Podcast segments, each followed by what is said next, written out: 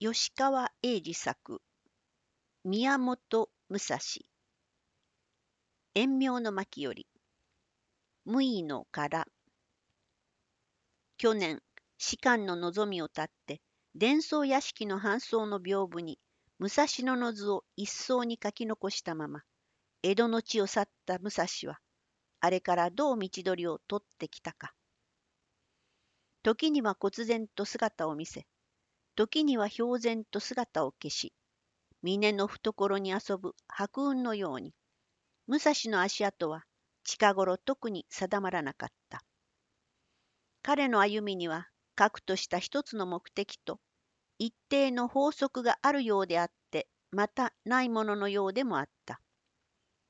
彼自身はひたすら一筋の道をば脇目も振らず歩いているかに思われるが旗から眺めると自由無下ないかにも気ままな道を歩いたり止まったりしているように見えるのだった。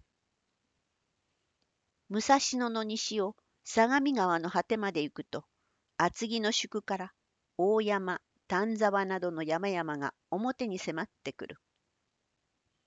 彼の姿はそこから先しばらくの間どこでどう暮らしていたかわからない。文字通り宝刀工面を持った彼が約二月ほど後山から里へ降りてきた。何かある一つの迷いを解くために山へこもったらしかったが冬山の雪に追われて降りてきた彼のその顔には山に入る前より苦しげな迷いが刻み込まれていた。解けないものが次々に彼の心を苛む。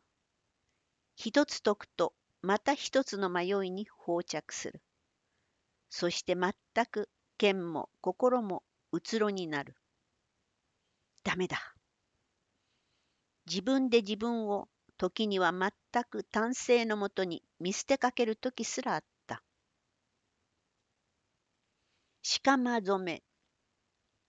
武蔵が無為の殻を打開せんと救いの教えを求めて禅の和尚の後を追って秋とともに京都の方へ移っていた頃伊織は長岡佐渡に伴われて海地を豊前へ向かい佐々木小次郎もまたその便箋で小倉へ向かっていた。お杉馬場は昨年その小次郎が江戸から小倉へ赴く際途中まで旅を共にして家事整理と放映のため一度美作の郷里へ戻った。沢庵も江戸を去り、近頃は田島の郷里ではないかという噂。今なお用としてわからないものは、消息を絶ってしまった丈太郎。それと、命さえ案じられるのは、関東の隠密という疑惑のもとに、九度山へ引っ立てられていた無双権之助の身の上である。それに、まだ一人、三輪無事でも憂うべき運命の人がある。それはお通。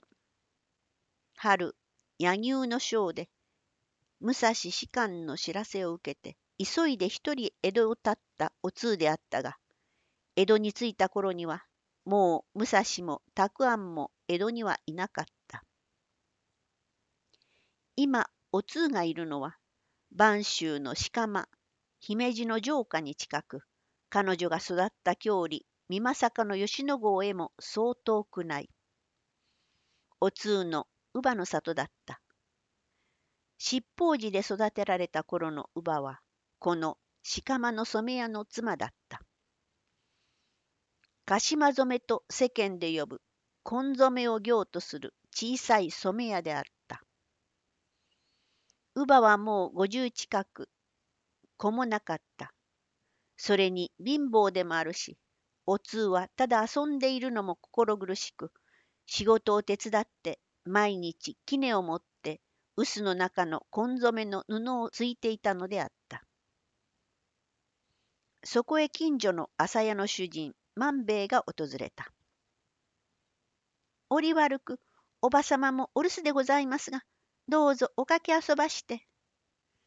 いやいや長いはせぬわしも忙しい体じゃ。とそのまま立ち話に。お通さんの里は、作州の吉野郷じゃそうな。はい。お銀殿を知ってじゃろ。お銀様とは、あの、武蔵様のお姉上にあたる？そうじゃ。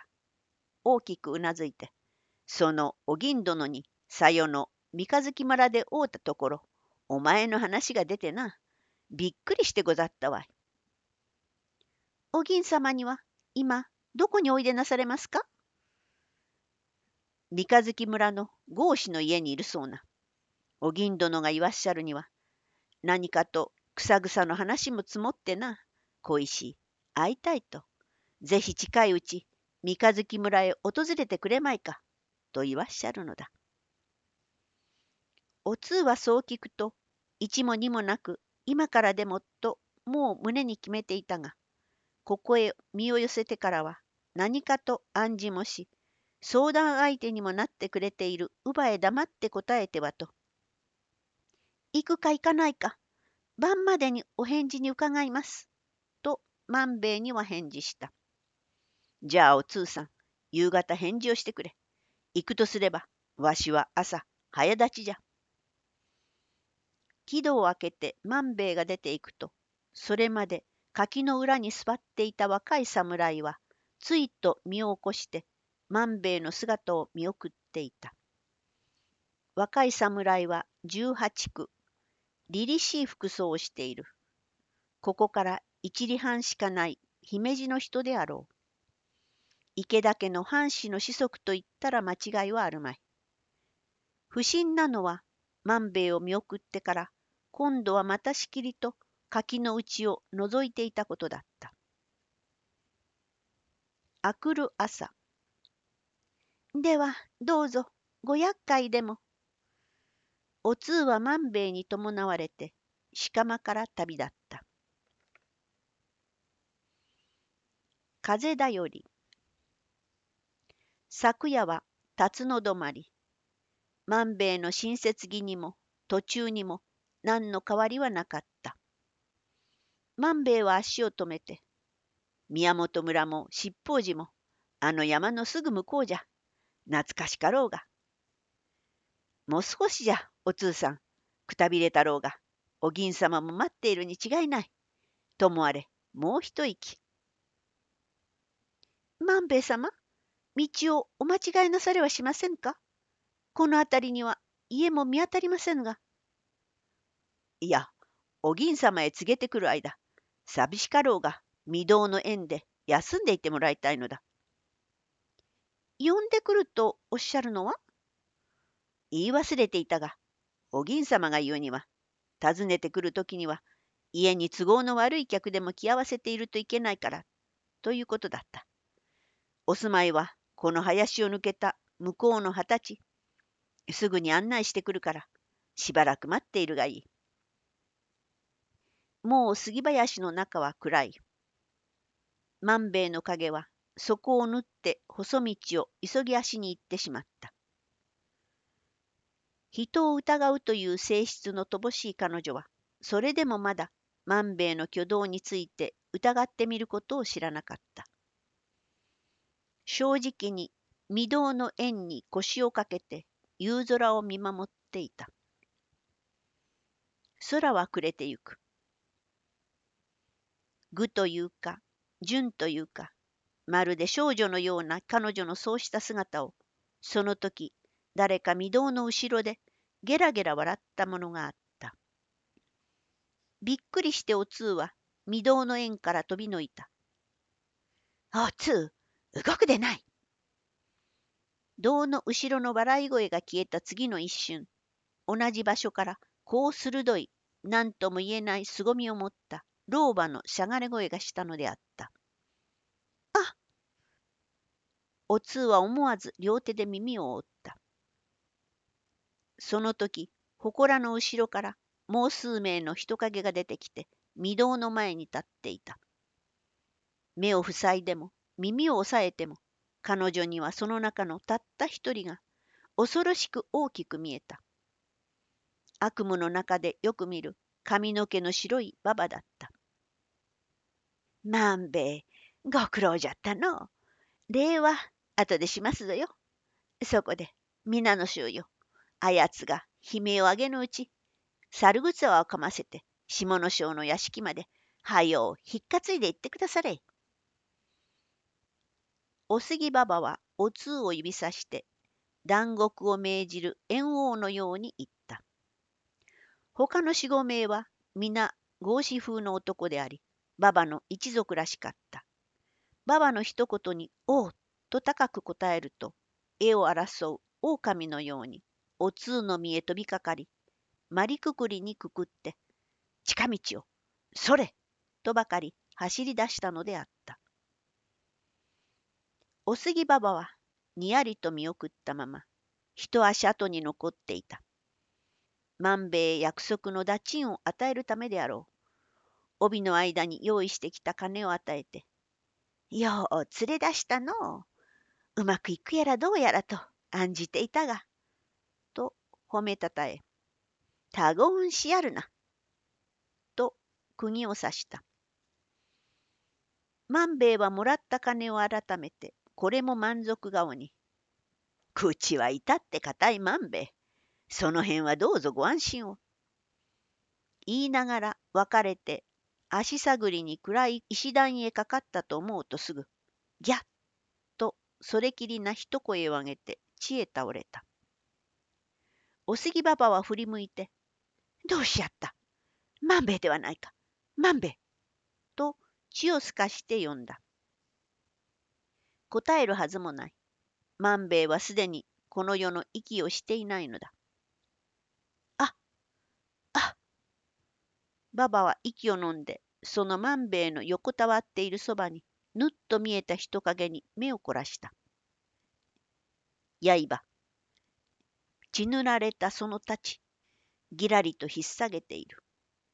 た、誰じゃ？なお、なおぬかしょろうババは乾いた声を無理に張っていった。わしだよ、おばば。え？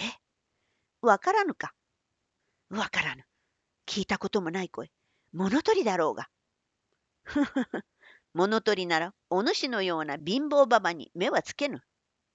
なんじゃとでは、わしに目をつけてきたとか。そうだ。人違いじゃろうが。お主は誰じゃわしは、本意殿家の御家、おすぎというもの。おお、そう聞くだに。懐かしや、おいらの恨み、今晴らしてやろうぞ。おばば、俺を誰と思う？この丈太郎を見忘れたか？け、じょ、丈太郎じゃと。よくも長野年月、お師匠様を苦しめたの。死の武蔵様は、お主を年寄りと思えばこそ、相手にならず、逃げ回っていた。それを良いことにして、諸国、江戸表にまで出て、足ざまに世へ言いふらし、敵呼ばわりするのみか、ご出世の道を妨げおったな。まだある。その執念で、お通様までを折あるごとに追い苦しめた。もうよいほどに火を悟って故郷へ引きこもったかと思うていたら、なおも朝屋の万兵衛を手先にあのお方をどうかしようと企んでおる。憎んでも飽き足らぬばばめ。人たちに切るのは安いが、この丈太郎も今では老老の青木丹座が子ではない。父の丹座もようやく元の姫路城へ帰参かなって、この春からは以前の通り池田家の藩士。またぞろ父の名に類を及ぼしてはならぬゆえ、命だけは助けておくが。丈太郎は前へ出てきた。助けておくが、とは言ったが、手に下げている白い刃は、まだ鞘に帰ってはいないのである。ババは一歩一歩後へ下がりながら逃げ出す隙を伺っていた。隙を見たか、ババは杉林の小道へとさっと走りかけたが、やらじっと追う丈太郎のひととびに、その首の根を押さえられた。わ、わっぱ、やりおったの？草むらの中へ首を突っ込みながら、彼女はおめいた。丈太郎は馬場の背骨へ足を乗せかけ、ジタバタする手を苦もなく逆にねじ上げてしまう。もう十八角、良い若者には違いないが、気持ちは多分にまだ父臭い。それに積年の恨みともいえる憎悪が積もり積もってのことである。どうしてくれよ？引きずってきて、御堂の前に叩きつけ、なお、闘志をなくさない細い体を踏まえながら、殺してはまずいし、生かしておくのも尺なこの馬場の始末にちょっと当惑した。いや、それよりは先におばばの指図で下野省の屋敷とかへ手取り足取りして連れ去られたお通の実がなおそうしている間も案じられるのだ。お通が鹿間の染屋にいることをたまたま彼が知ったわけは彼が父の丹左衛門と共に近くの姫路へ定住していたおかげであってこの秋浜奉行まで使いに来ることがしげくその幾度かの往復のうちにふと垣間見てよく似た人と注意していたことからこういうお通の危機にも偶然であったわけだった。神の導きと丈太郎は思いがけない起源に感謝した。同時にお通に対しての悪なきおばばが迫害を骨髄から憎んで忘れかけていた数々の口惜しさまでを新たに思い出した。この馬場を覗かぬうちは、お通さんは安心して生きてゆかれない、と考え、一時は殺意さえ起こしたが、せっかく父の短座が城下に帰参したばかりでもあるし、元来うるさい山格子の一族などとことを構えてはと、その程度には大人らしくも思慮して、とにかくうんと彼女を懲らしめ、そしてお通を無事に救えばよいと決めているのだった。うん、いい隠し場所がある。おばば、こう来い。丈太郎は彼女の襟髪をつかんで立たせようとしたが、ばばはペタリと血を抱いて立たないので、面倒と引っかかえて、御堂の裏へかけていった。そこにこの祠を立てるときに切り削いだ崖の断面があり、その下にやっと人間が張って出入りできるくらいな洞穴があった。左予号の部落であろう。向こうに火が一つ、ポチと見える。山も桑畑も河原も、ただ広い闇だった。そして今越えてきた後ろの三日月の峠も。おい、待てよ。と、後ろの一人は前へ行く二人を呼び止めた。その二人は縄で後ろ手にからげたお通を囚人のように引っ立てていた。どうしたか？後からすぐ行くと言ったおばばがまだやってこぬ。うん。そういえばもう追いついてきそうなものだが。気か抜きでも馬場の足では道の登りが血と骨なのだろう。ここらで一休みしていこうか。その時である。おーいと遠い闇から声がした。振り向き合って、はて、と耳を澄ましていると、二度目の声は、より近く、おーいとまた聞こえた。おばばかな？いや、違う。誰だろう？と、後ろから、たたたっと速い足音だった。耳にそれが分かった時は、もう追ってきた何者かの影は、その三名のすぐそばをいきなり、お通さんと叫びながらかけてきた。待ていや、何やつだ、己は。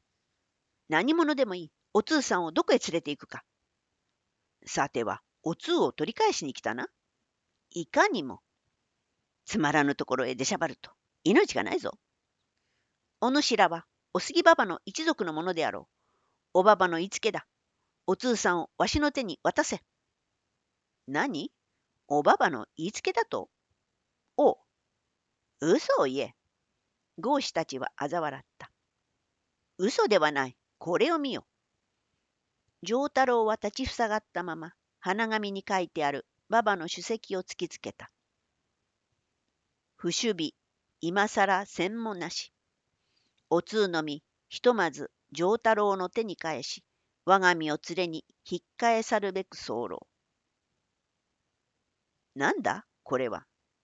読み合って眉を潜めた豪士たちは、丈太郎の姿を足元から見上げた。見たらわかるであろう。文字が読めぬのか。黙れ。この中にある丈太郎とは、己と見えるな。そうだ。拙者は青木丈太郎。と言うと、あ、丈太さん。突然お通が絶叫して前へのめりかけた。さっきから彼女の目は彼の姿を凝視していた。半ばは疑い、半ばは驚きに打たれ、身もがきをしていたが、丈太郎自身が丈太郎と名乗ったので、はっと我を忘れて絶叫が出たのであった。なるほど、これはおばばの手には違いないが、そのおばばが我が身を連れに引っ返さるべく候と書いてあるのはどうした次第か。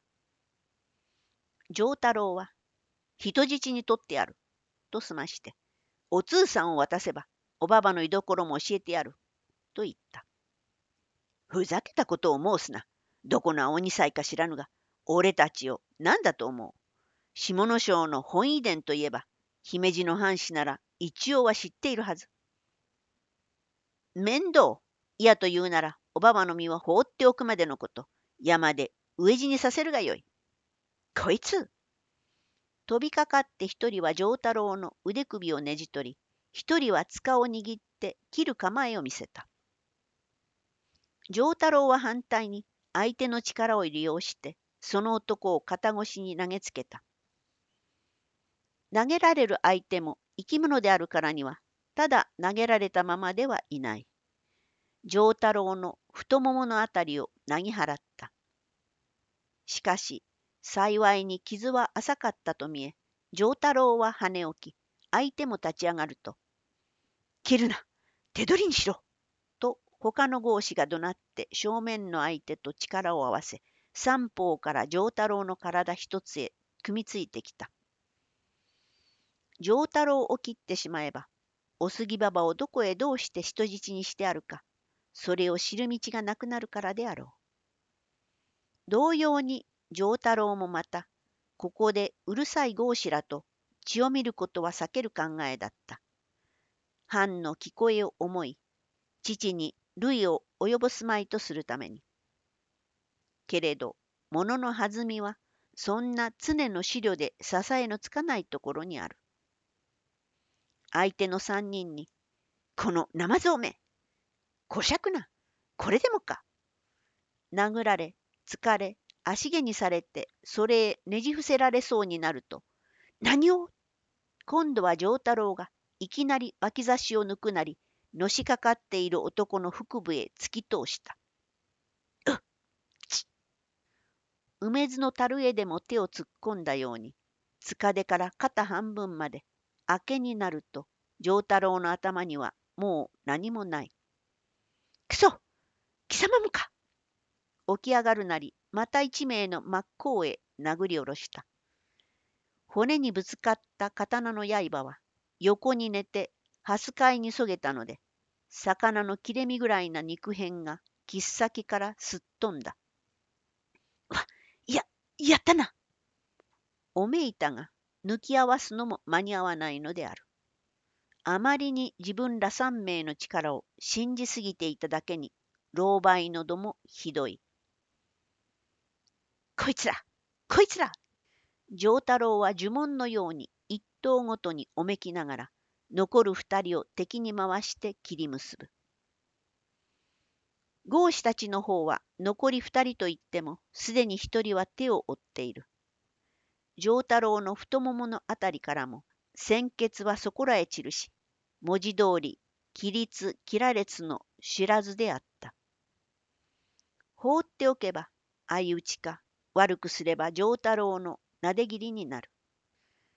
お通は我を忘れて、河原をかけ、戒めのため聞かぬ両手をもがきながら、闇へ向かって叫んでいた。来てください。どなたでも助けてください。あそこに切り合っている。年若いお侍の方。が叫んでも駆け巡っても十方の闇川の水音と虚空を行く風の声しか彼女に答えるものはない。そうしたとき気の弱い彼女も自力に気がついた。人の救いを呼ぶ前になぜ自分の力を出してみないかにはっと気づいたのである。河原に座って岩の角で身の戒めをこすった。それは豪士たちが炉端で拾った藁の巣花に過ぎなかったので、たちまちプッとすり切れた。と、お通は両手に小石をつかみ、ましぐらに丈太郎と二人の豪士が切り合っている方へ飛び出していった。丈太さんと叫びながら、その丈太郎の相手の表へ一つ投げつけた。と、また一つ。丈太さんしっかりして。ピュッとさらに一つ。だが、石は三つとも相手のどこにも当たらず、皆それてしまった。彼女は急いで、また次の小石を拾った。すると豪士の一人が、あ、この甘丈太郎から二飛びほど踊って彼女のせい、刀の峰打ちを振り下ろそうとした。やってはと丈太郎もおった。そしてその豪士の男が頭上から刀を下ろす間髪に、こいつめ丈太郎の拳に握った脇差しが、その背中へ直にぶつかっていった。まっすぐに向けていった脇差しが、相手の背から腹へ突き抜けて、唾と拳で止まったのである。それは凄まじい働きだったが、丈太郎の脇差しは死肉から抜けなくなってしまった。彼が慌てている間際に、もう一人の豪士が飛びついてきたらどうなるか。だが、残った豪士の一人は、先に手を負っていたし、力と頼む方が悲惨な最後を遂げたので、狼狽していた。足の折れたカマキリのように、よろよろ逃げていくのだ。丈太郎はそれを見て、待て当然な勢いである。するとお通がむしゃぶりついて叫んだ。およしなさいおよしなさい逃げていく者をあんなに手を負っている者を。それよりもぐさぐさとその後の話が聞きたい。私も話したい。ジョータさん、一刻も早くここから逃げて。そうだ。丈太郎もそれには意義がない。もし返事ありと下の章にでも聞こえたら、本意殿家の縁類たちが野を呼び、里をあげて襲撃してくることは知れきっている。かけられるかい？お通さん。ええ、大丈夫。